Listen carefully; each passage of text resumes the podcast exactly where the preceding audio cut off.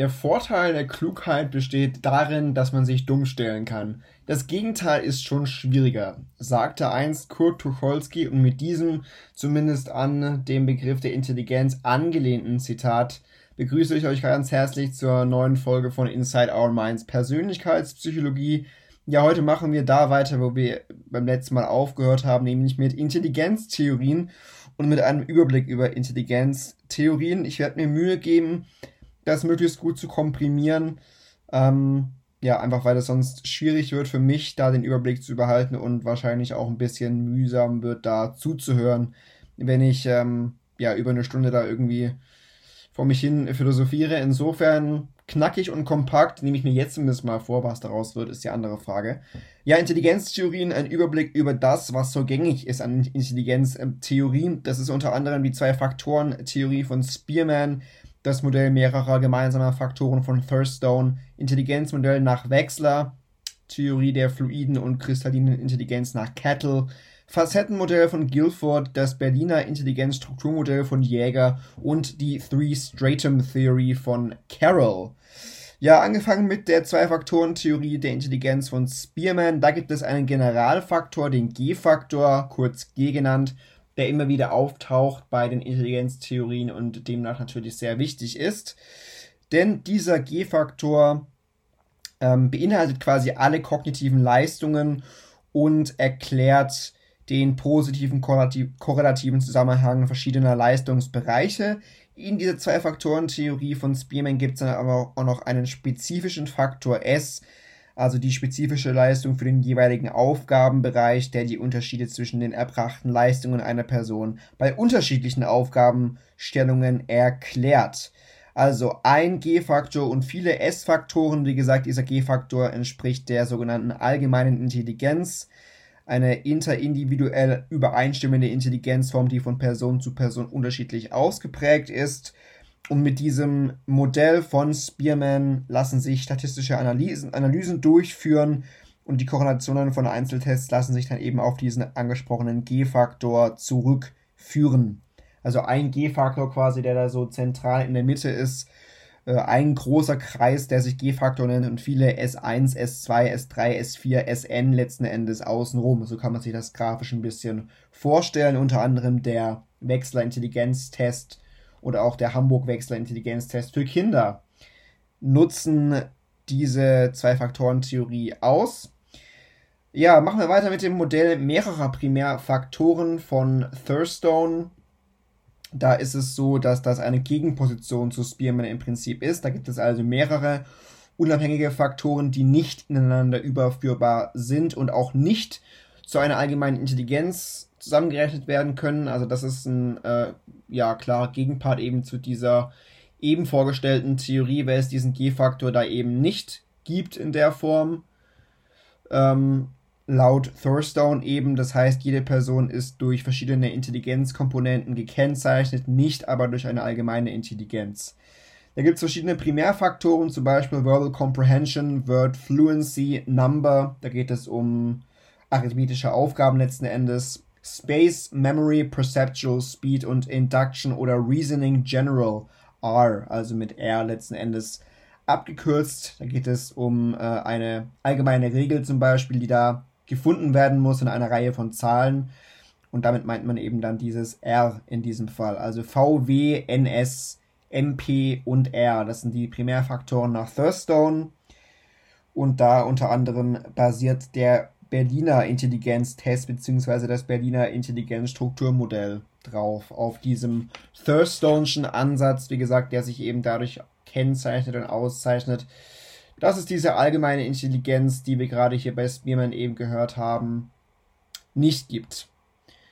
Dann gibt es natürlich auch noch Gründe dafür, dass Spearman und Thurstone da zu unterschiedlichen Ergebnissen gekommen sind. Zum Beispiel, dass Spearman eine homogene Aufgabendichte oder homogenes Aufgabenmaterial verwendet hat. Das heißt, ein Generalfaktor wird dadurch natürlich auch plausibler. Thurstone hat unterschiedliches Aufgabenmaterial ver verwendet, sodass er da auch keinen gemeinsamen Faktor eben extrahieren konnte. Thurstone hat seine Untersuchungsteilnehmer aus Studierendenpopulationen entnommen, was natürlich zu einer Varianzeinschränkung führt. Ähm, denn die Studierenden haben dann die Aufgaben natürlich überdurchschnittlich gut gelöst, sodass die Korrelation zwischen den Aufgaben geringer ausfiel. Thurstones Primärfaktoren, das ist vielleicht noch wichtig, sind nicht unabhängig und die Korrelationen dieser Primärfaktoren erlauben wiederum die Extraktion von übergeordneten Faktoren.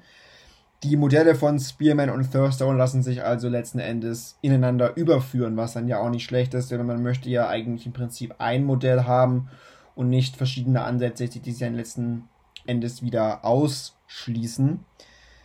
So weit zu Spearman und Thurstone. Zu Wechsler ist folgendes zu sagen: Das Modell, Intelligenzmodell nach Wechsler ist wenig empirisch, theoretisch fundiert.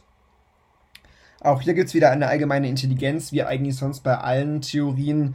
Diese allgemeine Intelligenz setzt sich nach Wechsler aus zwei Faktoren zusammen, nämlich aus einer verbalen Intelligenz V und einer Handlungsintelligenz P. Diesen zwei Faktoren kann man dann wieder verschiedene Unterfaktoren zuordnen. Das heißt, er meint, dass Intelligenzfaktoren als Merkmale eines komplexen Funktionsgefüges aufzufassen sind und ähm, ja, dass äh, Intelligenz nicht nur durch die eigentliche Intelligenz bedient ist, sondern auch durch nicht intellektuelle glo globale Faktoren wie zum Beispiel die Antriebsstärke, Ausdauer, Interesse, Test, Motivation und so weiter. Diese intellektuellen globalen Faktoren lassen sich allerdings nicht durch Skalen abschätzen. Auch hier gibt es natürlich diverse Verfahren, die auf diesem Wechslerschen Intelligenzmodell basieren. Wie gesagt, weniger empirisch theoretisch fundiert und ausgezeichnet durch diese verbale und Handlungsintelligenz, die sich wiederum zur allgemeinen Intelligenz zusammenfassen lassen. Dann zur Theorie der fluiden und kristallinen Intelligenz nach Kettle, die wir ja auch, glaube ich, schon bei, bei M1 teilweise kennengelernt haben und auch bei M5 spielt die eine Rolle. Ähm, denn dieses Modell kann als Integration quasi angesehen werden von Spearman und Thurstone. Ähm, Verbindung der Primärfaktoren und des generellen Faktors, also des G-Faktors. Und Kettle geht eben davon aus, dass sich der G-Faktor aus der fluiden und der kristallinen Intelligenz zusammensetzt, welche sich dann auf der untergeordneten Ebene wiederum in verschiedene Primärfaktoren zerlegen lässt. Die fluide Intelligenz, das ist die Fähigkeit zum Problemlösen und zur Anpassung an neue Situationen. Die ist auch unabhängig vom erworbenen Wissen, also mit der Geburt relativ determiniert und auch unabhängig von sozialen und kulturellen Einflüssen. Was ganz interessant ist, das sind die Zusammenhänge zwischen fluider und kristalliner Intelligenz. Also die fluide Intelligenz, dieses Angeborene ist eine Voraussetzung für die Bildung der kristallinen Intelligenz, also eine notwendige, aber nicht hinreichende Bedingung für die Ausbildung der kristallinen Intelligenz. Da gibt es unter anderem auch in der Literatur den Matthäus-Effekt, also jemand mit einer gut ausgeprägten fluiden Intelligenz und mit einer guten Lernfähigkeit macht schnellere und größere Fortschritte im Wissenserwerb als jemand mit weniger gut ausgeprägten kognitiven Lernvoraussetzungen. Da sieht man also diesen Zusammenhang zwischen kristalliner und fluider Intelligenz ganz gut, die sind also nicht unabhängig voneinander. Wichtige Primärfaktoren bei dieser fluiden Intelligenz sind induktives Schließen und auch die intellektuelle Geschwindigkeit. Zur kristallinen Intelligenz, das sind eben Fähigkeiten, die sich durch Lernerfahrungen gebildet haben. Da sind äh, wichtige Primärfaktoren, zum Beispiel das verbale Verständnis oder mechanische Kenntnisse. Das kann man über Wissensfragen und verbale Aufgaben wie Wortanalogien zum Beispiel erfassen. Und auch hier gibt es halt diverse Intelligenztests, die darauf basieren. Das äh, werde ich jetzt hier nicht nochmal in aller Ausführlichkeit erwähnen, weil ich glaube eh nicht, dass man sich diese ja, Tests jetzt so ein, einprägen kann, wenn ich die jetzt hier runterbete. Insofern, wie gesagt, äh, ja, beziehe ich mich hier so ein bisschen auf ein Überblickswissen. Wie gesagt, äh, kristalline, und fluide Intelligenz sind nicht unabhängig voneinander. R, also der Korrelationseffizient, ist etwa Punkt 5, sodass Kettle einen übergeordneten Faktor einführte, der kristalline und fluide Intelligenz mit einschließt. Der ist allerdings nicht gleichzusetzen mit dem G-Faktor von Spearman, man kann sich also so vorstellen, dass es äh, Faktoren der ersten, der zweiten und der dritten Ordnung gibt. Ganz oben im Prinzip sind ähm, GFH und SE. GFH, das sind oder ist die ontogenetisch frühe allgemeine geistige Veranlagung und SE ist der Einfluss von schulischen und familiären Einflüssen. Das ist quasi ganz oben anzusiedeln. Das sind die Faktoren dritter Ordnung. Es geht dann jeweils runter zu GF1 und GC. GF1 sind dann die Faktoren der fluiden Intelligenz, GC ist die kristalline Intelligenz. Die GF1 führt dann wiederum zu GF2, also zur Faktoren der fluiden Intelligenz erneut, während sich die GC, also die Faktoren der kristallinen Intelligenz, dann wieder aufteilen lassen in verschiedene Einzeltests, also S, V, R, N, F, M, das sind dann wieder diese einzelnen Leistungen, die so abgefragt werden können, diese verschiedenen Primärfaktoren eben. Soweit zu Kettle. Beim Facettenmodell nach Guilford sieht es ein bisschen anders aus, denn da gibt es noch viele verschiedene Fähigkeiten mehr, nämlich 120 verschiedene unabhängige Faktoren, eben Facetten. Deshalb heißt das ganze Facettenmodell, ist demnach auch gleichzeitig das differenzierteste Intelligenzmodell von allen basiert aber nur auf theoretischen Überlegungen und es gibt da drei Dimensionen, die unterschieden werden. Diese drei Dimensionen lassen sich dann wiederum halt aufspalten.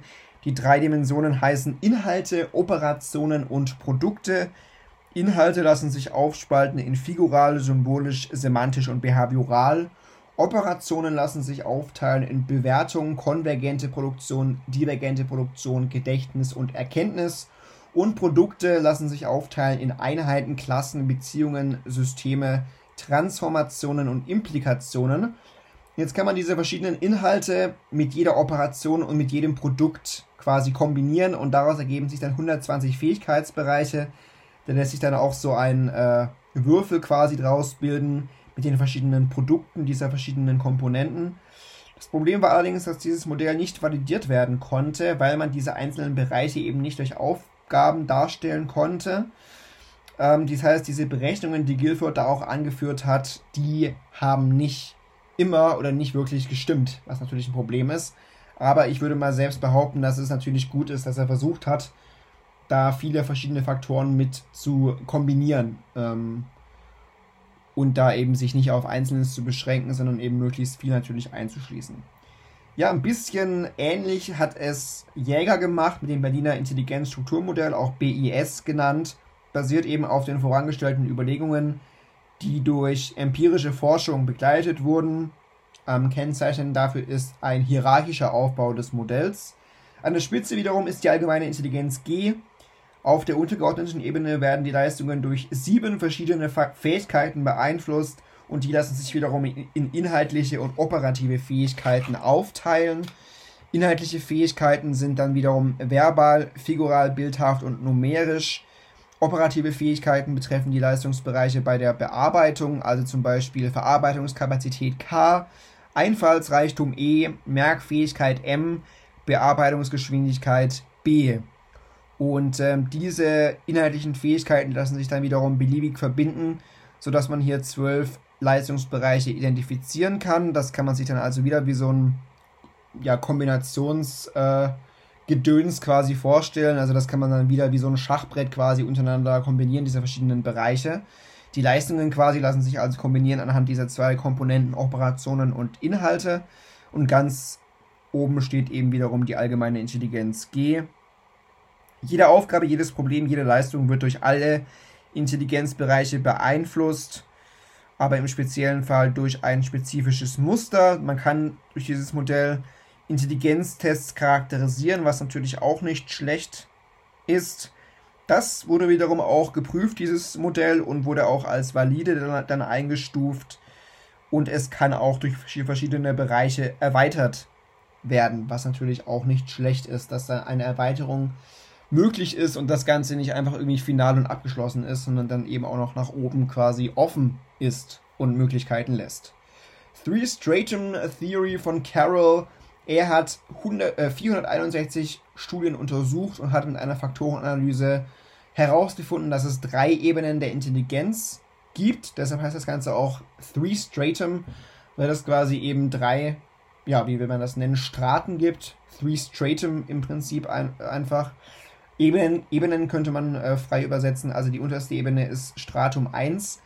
Da gibt es 69 Fähigkeiten, die damit mit eingeschlossen sind, zum Beispiel quantitatives und sequentielles Schlussfolgern, Leseverständnis, visuelle Wahrnehmungsgeschwindigkeit, Klangunterscheidung und so weiter. Jede Stratum 1 Fähigkeit lädt auf mehreren Stratum 2 Dimensionen, werden aber der Dimension zugeordnet, auf der sie am höchsten laden.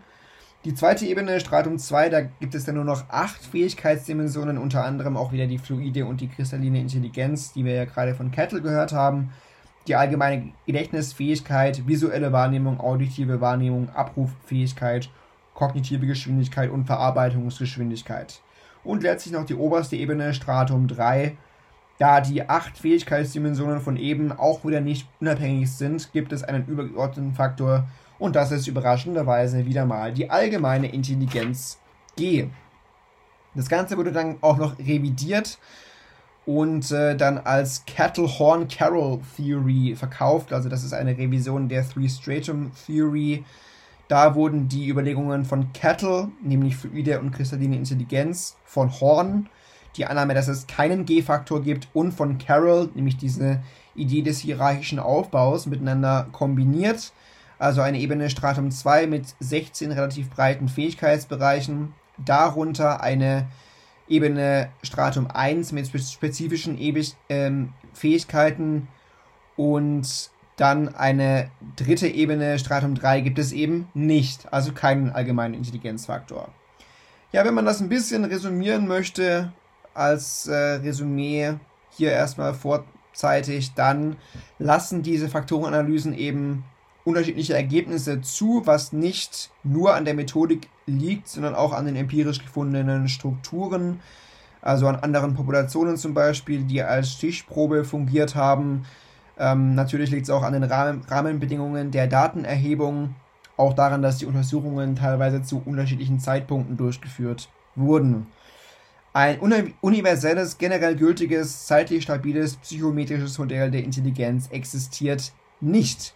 Aber es sind sich alle einig, dass Intelligenz als Eigenschaft zu verstehen ist, die hierarchisch aufgebaut ist. Das ist ja auch schon mal nicht schlecht. Im Übrigen reden wir natürlich von der akademischen Intelligenz, die also auch stark bezogen ist auf Ausbildungs- und Bildungsfähigkeiten. Howard Gardner ist unter anderem bekannt geworden durch eine umfassendere, umfassendere Theorie, nämlich äh, durch die Theorie der multiplen Intelligenzen, auch MI-Theory genannt, und er hat da noch neun weitere Faktoren oder Formen der Intelligenz unterschieden, unter anderem eine sprachliche, eine logisch-mathematische, musikalische, räumliche, körperliche, interpersonale, intrapersonale, naturalistische und existenzielle Intelligenz. Da sind auch noch mehr Intelligenzen dazugekommen im Laufe der Jahre. Allerdings ist die empirische Basis für diese multiplen Intelligenzen ziemlich schwach. Auch Daniel Goleman hat dann äh, die Konstrukte emotionale bzw. soziale Intelligenz postuliert. Das hat viel Resonanz erzeugt, ähm, in der Fachwelt aber noch stärker unter Laien.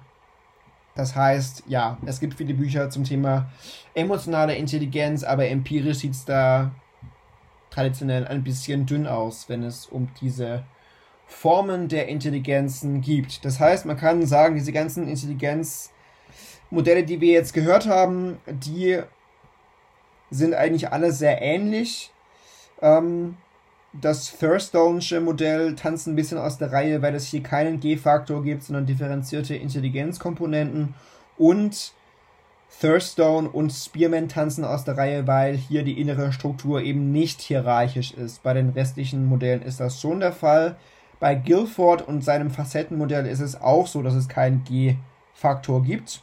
Also das ist ein bisschen, äh, wie gesagt, besonders. Ansonsten sind es sich alle insofern ähnlich, als dass es einen G-Faktor eben gibt als dass es einen hierarchischen Aufbau gibt und sonst, ja, ist das ein bisschen charakteristisch unterschiedlich. Wie gesagt, das Berliner Intelligenzstrukturmodell ist eher dann durch diesen, durch dieses, ja, vier gewinnt äh, Spielfeld so ein bisschen äh, gekennzeichnet. So jedenfalls äh, stelle ich es mir gerade so ein bisschen vor. Da lassen sich dann die, eben diese verschiedenen Leistungen miteinander kombinieren. Das Facettenmodell war dann eher dieser Würfel mit diesen verschiedenen Kombinationen wie gesagt, Three Stratum eben charakterisiert durch diese drei Straten, drei Ebenen, wie man auch will. Ja, und so gibt es dann halt kleinere Unterschiede, aber sonst auch Gemeinsamkeiten auf jeden Fall. Ja, jetzt ging es noch ein bisschen um die Modellierung von Intelligenzstruktur, auch um operationale Def Definitionen. Ähm, das habe ich ja auch in der letzten Folge schon so ein bisschen angesprochen, äh, dass da natürlich auch ganz unterschiedliche Definitionen teilweise vorherrschen, dass da auch jeder eine andere Meinung hat. Wechsler zum Beispiel sagt, dass die Intelligenz die zusammengesetzte und globale Fähigkeit des Individuums ist, zweckvoll zu handeln, vernünftig zu denken, sich mit der Umgebung wirkungsvoll auseinanderzusetzen. Binet und Simon haben Intelligenz als die Art der Bewältigung einer aktuellen Situation verstanden. Stern oder Stern, aber ich glaube Stern heißt der gute Mann, äh, sagt, dass Intelligenz das Vermögen ist, die Be Bedingungen des Lebens selber umzugestalten und so weiter. Das sind sinnfreie Tautologien letzten Endes. Ähm, die Impulse für die Intelligenzforschung sind nicht durch die verbalen Definitionen gekommen, sondern durch das Verfahren selbst, mit dem Intelligenz gemessen werden sollte. Deshalb ist Intelligenz laut Bridgman zum Beispiel eben das, was ein Intelligenztest misst. Boring sagte, es existieren so viele Intelligenzen wie Verfahren zu ihrer Erfassung. Ähm, auch die APA, die American Psychological Association, hat eine Arbeitsgruppe gegründet, um die Intelligenz verbal zu umschreiben. Letzten Endes sind dabei auch wieder viele Definitionen bei rausgekommen. Generell kann man vielleicht sagen, dass es um die Fähigkeit geht, Probleme durch Nachdenken mehr oder weniger gut zu lösen. Und das ist schon eine sehr generell gehaltene Intelligenz natürlich. Man hat auch einfach Leute befragt, äh, was sie als intelligent erachten. Also da geht es dann um idealtypisch intelligente Personen. Und dabei rausgekommen sind auch wieder drei Ebenen, nämlich einmal eine praktische Problemlösefähigkeit, eine verbale Fähigkeit und eine soziale Kompetenz. Also wenn man Leute fragt, hey, was ist für dich der intelligente Prototyp, ist das dabei rausgekommen. Praktische Problemlösigkeit, Problemlösefähigkeit, zum Beispiel sowas wie urteilt und schlussfolgert logisch und gut. Verbale Fähigkeit spricht klar und artikuliert. Soziale Kompetenz gehört auch dazu, akzeptiert so andere wie sie sind, gibt Fehler zu, zeigt Interesse am Geschehen in der Welt und so weiter. All das ist äh, quasi für die Menschen auf der Straße, sage ich mal, etwas, das Intelligenz ausmacht. Ähm, sowas wie soziale Intelligenz konnte halt nicht hinreichend belegt werden, aber man sollte natürlich sowas trotzdem dann auch berücksichtigen, denn wie Menschen Intelligenz dann auffassen, ist ja auch ein wichtiger Faktor unter anderem. Ja, letzten Endes hat sich die Intelligenzforschung da halt mit den unterschiedlichen Formen der Intelligenz beschäftigt, beziehungsweise das ist die zentrale Frage der Intelligenzstrukturforschung, die unterschiedlichen Formen der Intelligenz letzten Endes. Ähm, ja.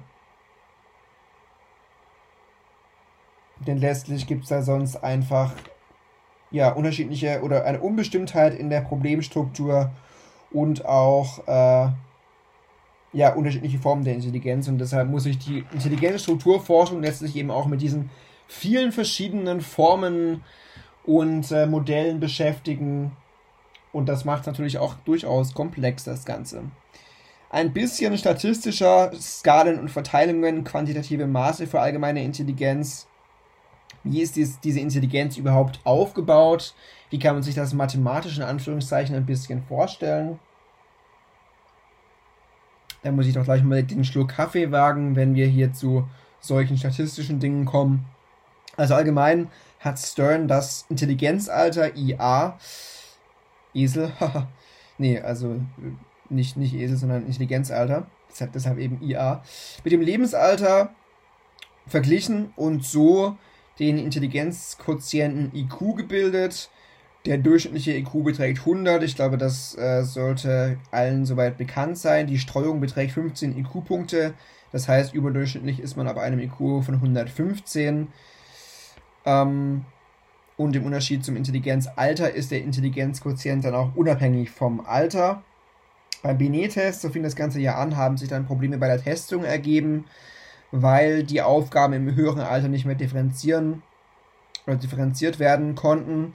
Das heißt, im höheren Alter hatte man dann ein niedriges Intelligenzniveau, einen niedrigeren IQ, was natürlich ein Problem darstellt. Und deshalb hat Wechsler vorgeschlagen, dass man einen Abweichquotienten einführt. Ähm, Ausgangspunkt dafür war dann der empirische Befund der Leistungsstreuung.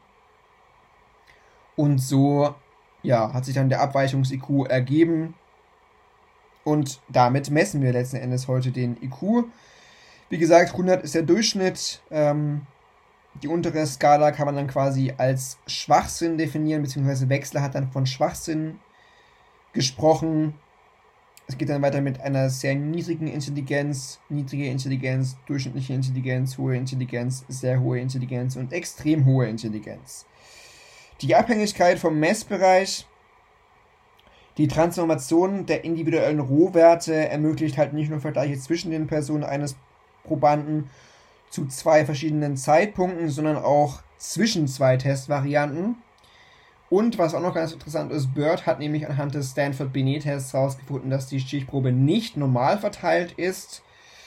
Äh, das heißt, es ist annäherungsweise eine Normalverteilung, aber eben keine perfekte Normalverteilung. Es gibt eine Beule am unteren Ende und diese Häufung des niedrigen Intelligenzquotienten kann dadurch erklärt werden, dass es pränatale und perinatale Schädigungen des Gehirns gibt, manchmal auch monogenetisch bedingte Stoffwechselstörungen oder Intelligenzdefekte wie das Down-Syndrom, die dann eben mit einer niedrigen Intelligenz einhergehen. Aber trotzdem, wie gesagt, annäherungsweise Normalverteilung.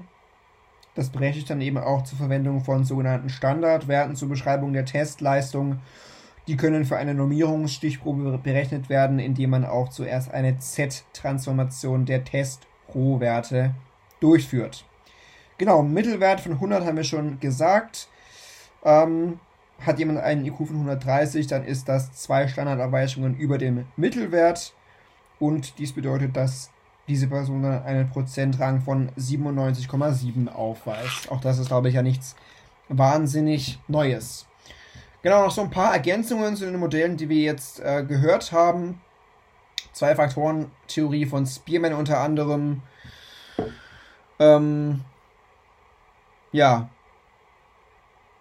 Spearman kam eben irgendwann auf die Idee, dass es eine General Intelligence geben müsste, einen allgemeinen G-Faktor, wie gesagt, eine allgemeine generelle Intelligenz, die sich mit einer Faktorenanalyse dann auch bestimmen lässt, die ca. 50% der Varianz in den verschiedenen kognitiven Aufgaben erklärt und die auch, oder dieser G-Wert ist dann eben auch bedeutend für die allermeisten Anforderungen des täglichen Lebens, zu, auch für Gesundheitsverhalten, Kriminalität und individuelle Finanzplanung kann eben nicht mit einem einzelnen Intelligenztest gemessen werden, sondern es braucht mehrere Testbatterien, die diesen Faktor gut repräsentieren können. Wie gesagt, S-Faktor, der spezifische Faktor S sind die unkorrelierten Messfehler. Prophecy Formula, Spearman und Brown, je länger ein Test ist, desto reliabler ist er. Auch das ist vielleicht etwas, das man sich merken sollte. Ein Wort zu den Gruppenfaktorenmodellen. Beim englischen Forscher Bird laden die Gruppenfaktoren jeweils nur auf einer Untergruppe von Variablen und bei Erhebungen zum Gruppenfaktorenmodell wurden heterogene Verfahren eingesetzt und vor allem heterogenere Verfahren eingesetzt, als es bei Spearman der Fall war. Zur Struktur der Gruppenfaktorenmodelle von Bird und Vernon, die sind hierarchisch aufgebaut. Auf der untersten Ebene sind die spezifischen und den betreffenden Test kennzeichnenden Faktoren auf der zweiten Ebene sind Minor Group Factors, auf der dritten Ebene Major Group Factors und auf der höchsten Ebene wiederum der G-Faktor. Dieses hierarchische Modell ist ein Kompromiss zwischen Spearmans und Thurstones Modell.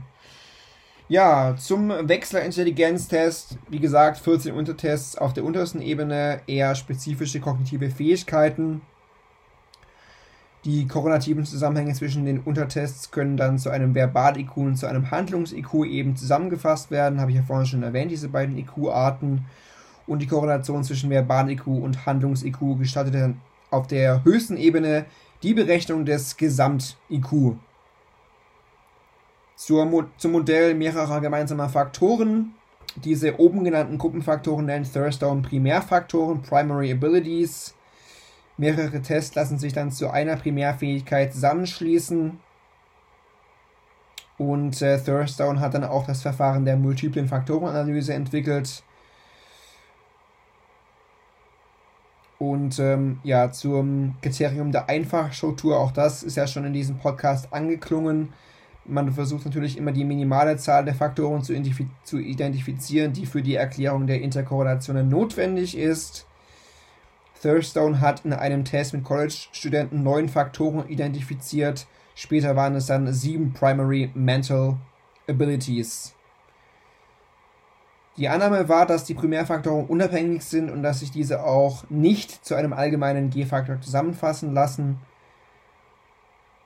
Einen einzelnen Intelligenzwert konnte man allerdings nicht berechnen. Das war also so ein bisschen auch äh, natürlich nicht perfekt, was Thurstone da gemacht hat. Er hat eine homogene Versuchspersonenstichprobe untersucht, was natürlich die Interkorrelationen vermindert die Interkorrelation der einzelnen Tests vermindert und somit auch einen allgemeinen G-Faktor ausschließt. Die Faktorenlösungen waren schiefwinklig rotiert, das heißt, es bestanden zwischen den Primärfaktoren noch Korrelationen, die die Durchführung einer Sekundäranalyse zur Extraktion eines höheren Faktors möglich machen. Also letzten Endes haben wir ja schon so ein bisschen aus der äh, Definition rausgehört, es kommt halt immer darauf an, mit welchem Modell man das Ganze misst und letztlich wird die Intelligenz dann auch stark durch das Verfahren selbst irgendwie determiniert, welches halt dann letztlich auch verwendet wurde. Zum Intelligenzstrukturtest IST, der wurde von Abentauer entwickelt und bezieht sich auf Thurstones Modell. Da gibt es unter anderem äh, Aufgaben zur Satzergänzung, Analogien, Rechenaufgaben, Zahlenreihen, Figurenauswahl, Würfelaufgaben. Das vielleicht nur noch mal so zur Veranschaulichung, wie so ein Intelligenztest aussieht, auch wenn wir da alle vielleicht auch schon mal so Aufgabentypen gesehen haben, die sich jetzt ja auch nicht immer wahnsinnig unterscheiden. Genau, ähm, das so ein paar Beispiele. Nochmal ein bisschen was zum Modell der fluiden und kristallisierten allgemeinen Intelligenz von Kettle. Wie gesagt, G-Faktor, fluide Intelligenz haben wir schon gehört.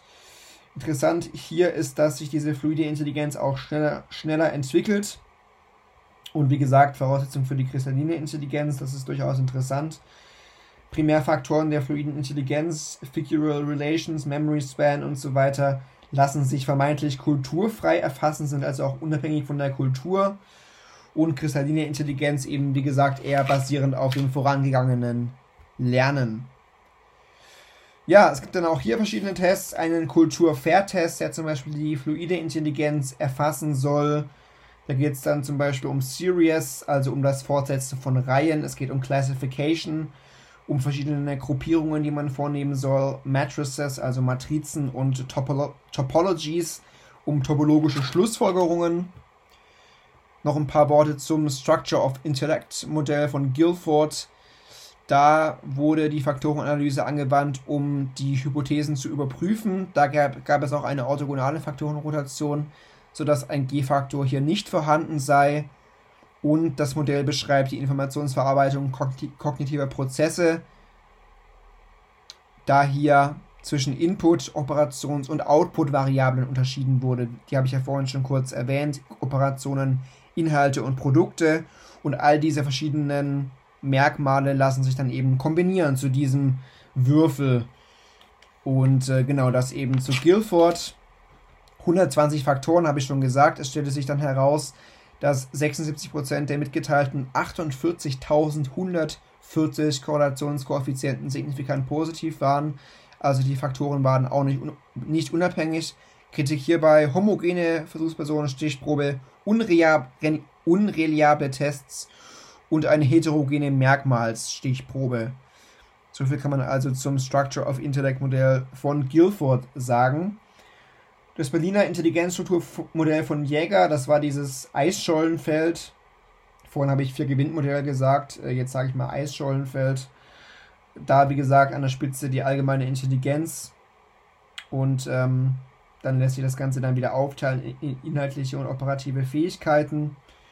Und Jäger konnte eben mit seinen Arbeiten zeigen, dass die Faktorenanalyse in Abhängigkeit von den eingehenden Variablen verschiedene Intelligenzstrukturmodelle unterstützen kann, was natürlich immer gut ist, wenn man da möglichst viel auch irgendwie integriert. Genau, Three Stratum von Carroll, was gibt es dazu noch zu sagen? Er hat, wie gesagt, eine Meta-Analyse mit, mit 460 Einzelstudien durchgeführt und die Korrelationen, die in den Leistungstests gefunden wurden, wurden einer Faktorenanalyse unterzogen. Daraus gekommen sind dann eben diese drei Ebenen, Stratum 1 bis 3, die ich ja vorhin schon kurz erklärt habe. Die Stratum-2-Faktoren tragen eine unterschiedliche Ladung, aber die fluide und kristallisierte Intelligenz haben hier die größte Ladung. Allerdings wurde ein Intelligenztest hier nicht entwickelt. Also es gab keinen Intelligenztest, der auf diesem Three-Stratum-Modell quasi basiert ist, was vielleicht auch eine Kritik ist. denn so ein Intelligenzmodell ist ja für die Intelligenzforschung auch nicht immer so schlecht. Ein paar abschließende Bemerkungen. Die angewandte Methode kann natürlich einen erheblichen Einfluss auf das Resultat nehmen. Ich glaube, das können wir jetzt hier mitnehmen als Resultat des Ganzen. Die Modelle sind von der Wahl der Versuchspersonen Stichprobe abhängig. Homogen, differenzierte Faktoren, heterogen, allgemeiner Faktor. Abhängig auch von der Rotation, also orthogonal bzw. Schiefwinklige Rotation. Und die Modelle hängen dann von den vorab getroffenen Setzungen der Autoren ab, die dann dementsprechend so forschen, dass das gewollte Ergebnis entsteht. Die Nichtexistenz eines G-Faktors wurde nicht bewiesen. Das lässt sich dann letztlich auch noch festhalten. Zur Stabilität und Veränderung, zur Intelligenzentwicklung über die Lebensspanne. Es gibt einen Leistungszuwachs mit zunehmendem Lebensalter der Kindheit und Jugend. Daran sind natürlich auch die Erziehungsmaßnahmen der Eltern, aber auch die Lehrpläne der Schule abgestimmt. Es gibt einen Kulminationspunkt, also einen Höhepunkt der Intelligenz. Der wird allerdings kontrovers diskutiert. Wenn man den Wechsler Intelligenztest heranzieht, dann sieht man, dass es einen relativ steilen Anstieg gibt, welcher sich aber im Kindes- und Jugendalter verlangsamt und dann nach dem höchsten Punkt allmählich abfällt. Ähm, da gibt es ja, gibt's ja diese Unterscheidung Handlungs- und äh, verbale Intelligenz. Der Handlungsteil zeigt mit zunehmendem Alter einen stärkeren Leistungsabbau. Ähm, und zu Kettle ist zu sagen, dass es auch hier verschiedene Entwicklungsverläufe gibt für GF und GC, also fluide und kristalline Intelligenz. Die fluide Intelligenz kommt im Alter von 14 bis 15 Jahren zum Stillstand. Die GC erreicht vier bis fünf Jahre später den Höhepunkt. Besonders leistungsfähige Personen erzielen ihren Höhepunkt noch später. Diese Befunde stammen aus einer Querschnittsuntersuchung. Es können aber auch hier Alterseffekte oder Kohorteneffekte entstanden sein, die sich in den Querschnittsuntersuchungen nicht trennen lassen. Alterseffekt nochmal zur Einordnung. Ein Leistungsunterschied zwischen alten und jungen Personen kann durch alterskorrelierte Leistungseinbußen entstanden sein. Kohorteneffekt, Leistungsunterschied zwischen jungen und alten Personen, spiegelt die unterschiedlichen Lebensbedingungen der verschiedenen Alterskohorten wider. Also logischerweise gibt es ja auch äh, Lebensbedingungen, die die Forschungsergebnisse da verzerren können und das nennt man dann eben Kohorteneffekt. Was macht man dagegen? Natürlich sollte man dagegen eine Längsschnittuntersuchung durchführen. Am sinnvollsten ist es, Längsschnitt- und Querschnittuntersuchungen zu kombinieren und indem man den Zeitwandel auch noch mit einschließt, also den Zeitwandel auch noch analysiert, sodass es da möglichst wenige ja, Abweichungen und auch Fehler gibt in der Messung. Ähm, da gab es ganz viele verschiedene Untersuchungen, unter anderem von Scheye und Stroter, eine Seattle Longitudinal Study. 1956 hat man 500 Probanden untersucht im Alter zwischen 20 und 70 Jahren. Querschnittstudie unter anderem. Sieben Jahre später haben 303 Probanden erneut einen Intelligenztest durchgeführt. Das war dann eine Längsschnittstudie. Das war dann also die geforderte Kombination aus Längsschnitt- und Querschnittstudie. Beim Querschnitt hat sich ein Leistungsabfall ab einem Alter von Mitte 30 ergeben. Beim Längsschnitt ergab sich dieser Abfall erst ab einem Alter von 60 Jahren. Diese Längsschnittuntersuchungen wurden bis heute weitergeführt, indem alle sieben Jahre eine zusätzlich altersgemischte Stichprobe rekrutiert wurde. Die Befunde Spätere Generationen erzielten höhere Leistungen als gleichaltrige Angehörige einer früheren Generation, Kohorteneffekte letzten Endes. Es zeigte sich ein stetiger Leistungsabfall von 25 bis 80 Jahre in Tests für induktives Schlussfolgern, räumliche Orientierung, Wahrnehmungsgeschwindigkeit und verbales Gedächtnis. Für verbale und numerische Fähigkeiten zeigte sich ein Anstieg von 25 bis ins mittlere Lebensalter und eine Stabilität bis ins hohe Lebensalter. Dieses induktive Schlussfolgern entspricht der fluiden Intelligenz, die verbale Intelligenz eher der kristallinen Intelligenz. Und auch hier kann man sie wieder einen Zusammenhang ableiten, also der Abfall der kristallinen Intelligenz scheint dann auch auf Minderungen der fluiden Intelligenz zu beruhen, denn wir haben ja schon vorhin gehört, dass das beides nicht unabhängig voneinander ist. Als zentrale Ursache für die Intelligenzminderungen im höheren Alter wird der Rückgang der Informationsverarbeitung diskutiert. Da gab es dann auch wieder verschiedene Befunde von Salthouse. Das Alter beeinflusst die spezifischen Faktoren der Intelligenz, also Stratum 2, Nur in dem Maße, wie auch die allgemeine Intelligenz, Stratum 3, durch das Alter beeinflusst wird, also auch hier wieder Zusammenhänge zu erkennen. Der Altersabbau in der allgemeinen Intelligenz wird in großen Teilen durch eine Verlangsamung der mentalen Prozesse bedingt. Das heißt, die, der Altersprozess führt zur Verlangsamung der mentalen Prozesse. Das wiederum mindert die allgemeine Intelligenz und das wiederum verringert das Niveau und letztlich auch die spezifischen Intelligenzfaktoren. Da sieht man also wieder, wie alles miteinander so zusammenhängt. Die gleichen Ergebnisse hab, hat sich auch durch eine oder haben sich durch eine Heidelberger längliche Studie ergeben, welche eben auch zeigte, dass niedrige Intelligenz mit einem früheren Tod einhergeht. Bestimmte Hirnareale scheinen für die alterskorrelierten Beeinträchtigungen maßgeblich zu sein, unter anderem der dorsolaterale Frontalkortex und das Arbeitsgedächtnis. Der Abbau des Arbeitsgedächtnisses scheint dabei unabhängig zu sein vom Abbau der mentalen Geschwindigkeit. Und die Gesundheit spielt eine wichtige Rolle beim Intelligenzabbau. Das ist, glaube ich, soweit logisch. Faktoren, die dem alterskorrelierten Intelligenzabbau entgegenstehen. Also was kann man quasi tun, um dem Intelligenzabbau vorzubeugen? Ja, indem man natürlich keine kardiovaskulären oder chronischen Krankheiten hat, das empfiehlt sich natürlich immer. Indem man in einem sozial gehobenen Umfeld lebt, indem man in einem komplexen und intellektuell stimulierten Umfeld lebt, indem man in der Lebensmitte über eine flexible Persönlichkeit verfügt, indem man mit einem überdurchschnittlich intelligenten Partner zusammenlebt, indem man sich eine hohe mentale Geschwindigkeit erhält und indem man im mittleren Lebensalter über eine hohe Lebenszufriedenheit verfügt. Ja, schön und gut, kann man natürlich alles nicht immer beeinflussen, aber das sind jedenfalls Faktoren, die einem Intelligenzabbau entgegenstehen. Ein wichtiger Begriff ist die differenzielle Stabilität der Intelligenz. Das ist das Ausmaß, in dem die Personen ihre Positionen in der Verteilung der Merkmalsträger beibehalten, selbst wenn die Verteilung wandert, sich also der Mittelwert der Testwerte über die Zeit ändert. Beispiel, ein Kind hat eine äh, überdurchschnittliche Intelligenz und weist diese überdurchschnittliche Intelligenz im Erwachsenenalter immer noch auf dann ist da also eine differenzielle Stabilität gegeben. Das kann über eine Test-Retest-Korrelation quantifiziert werden, diese differenzielle Stabilität. Von jedem Testverfahren, das ein Charakteristikum der Person erfassen soll, wird man eine hohe differenzielle Stabilität erwarten können. Das muss also ein Testverfahren letztlich auch dann erfüllen. Ja, es gab dann auch Studien mit eineiigen und zweieiigen Zwillingen, Längsschnittstudien von Weinert und Honey äh, Probanden der Studie bearbeiteten im Alter von 41 und 66 einen Wechsler-Intelligenz-Test. Und da gab es dann auch natürlich wieder Befunde. Eine nahezu perfekte Stabilität der Intelligenz über einen Zeitraum von 25 Jahren im, im Erwachsenenalter. Korrelation von 0,95 bzw. bei der kristallinen Intelligenz sogar von 0,97. Die Daten weisen auch darauf hin, dass die Stabilität von GF durch einen genetischen Faktor bedingt wird und dass GC das Resultat eines Umweltfaktors ist, was sich auch mit Kettles äh, Vorstellungen deckt.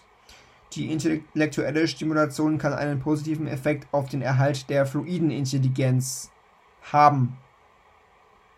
Autoren haben vermutet, dass das Niveau der fluiden Intelligenz besonders dann abnimmt, wenn die Personen keine große intellektuelle Anforderungen haben, zum Beispiel also keine anspruchsvolle Berufstätigkeit. Die kristalline Intelligenz gilt als wesentlich zeitstabiler und braucht deshalb auch nur geringe intellektuelle Anreize, um erhalten zu bleiben. Und nochmal zu den alterskorrelierten Veränderungen. Die fluide Intelligenz nahm ab, die kristalline Intelligenz nahm zu. Also, die Befunde verdeutlichen sowohl Stabilität, aber auch Veränderungen der Intelligenz im Erwachsenenalter. Die Stabilität im Kindesalter ist hoch, obwohl die Durchführungsbedingungen von Leistungstests weniger zu standardisieren sind. Also natürlich ist da eine geringere Motivation zum Beispiel im Kindesalter vorhanden, einen solchen Test zu machen und das kann man auch nur bedingt natürlich regulieren. Ja, die Stabilitätskoeffizienten zeigen einen Verlauf, der weitgehend demjenigen von Wachstumsfunktionen entspricht, also zum Beispiel für die Körpergröße die Intelligenz erreicht ihre maximale differenzielle Stabilität in den Lebensjahren, in denen auch die kognitive Entwicklung abgeschlossen ist. Also da sind logischerweise dann äh, Vergleiche zu ziehen. Dann, wenn das Wachstum, das äh, Körperwachstum steigt, dann steigt auch die Intelligenz. Da gibt es also auch Korrelationen natürlich, was ja irgendwie auch dann logisch ist durch die Pubertät. steigert sich die Intelligenz und äh, letztlich dann auch die Körpergröße.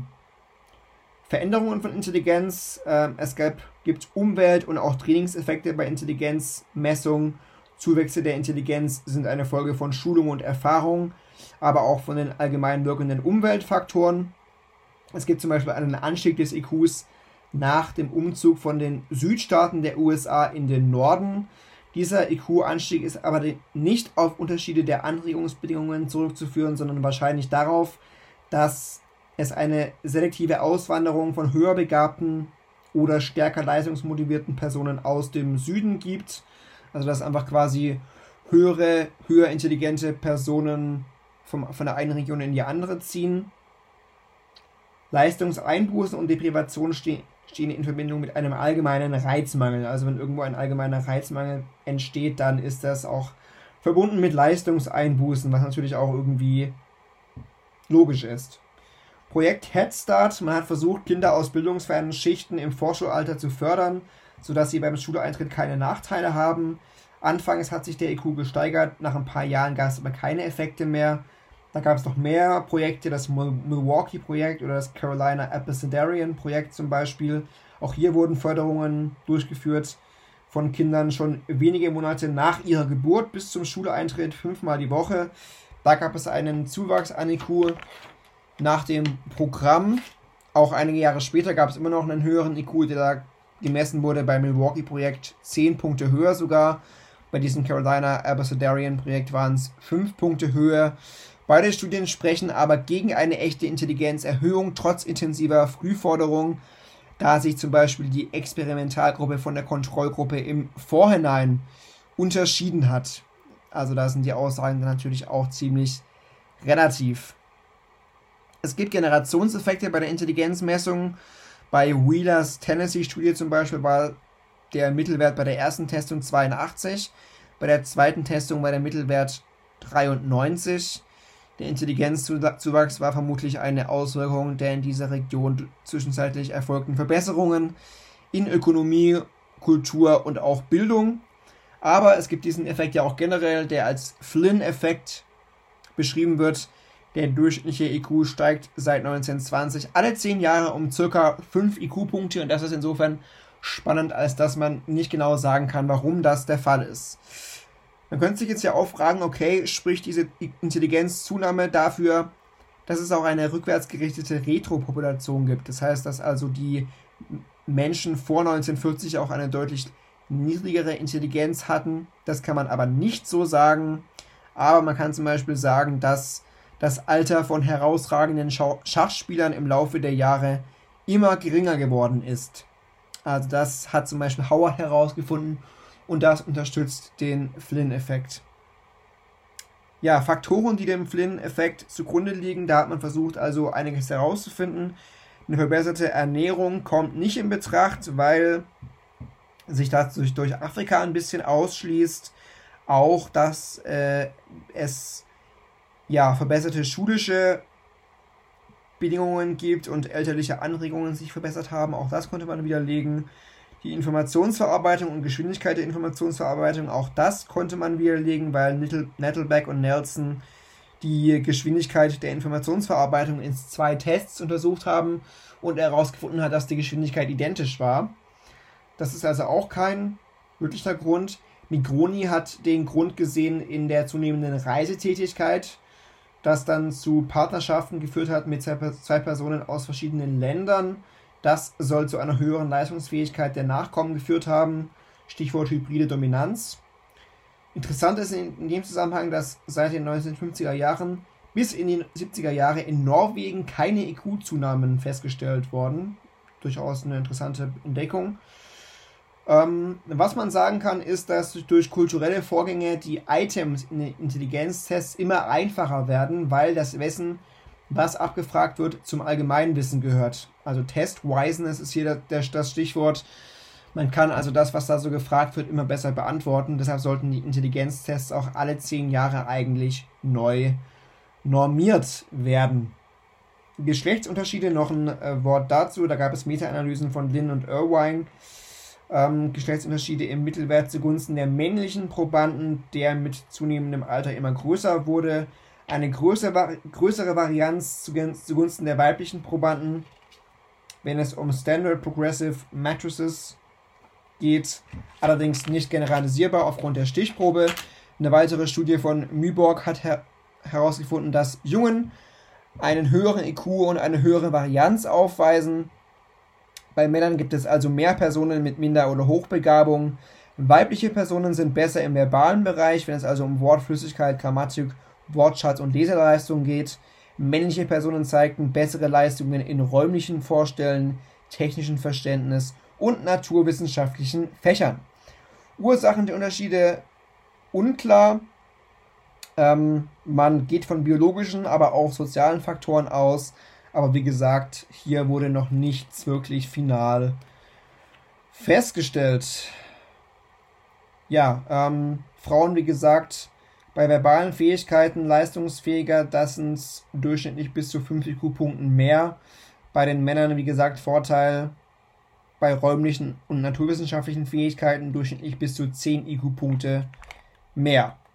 So viel erstmal zum Thema Intelligenz. Wir machen da in der nächsten Folge ein bisschen weiter. Dann geht es unter anderem um das Thema Erblichkeit, aber auch weitere Komponenten der Intelligenz, die noch ein bisschen besprochen werden. Ich bedanke mich fürs Zuhören in der Folge. Würde mich freuen, wenn wir uns wieder hören. Ähm, nachträglich, je nachdem, wann ihr diese Folge hört. Merry Christmas, ein frohes neues Jahr und frohe, frohe Ostern. Vielen Dank, macht's gut, bleibt gesund. Ciao.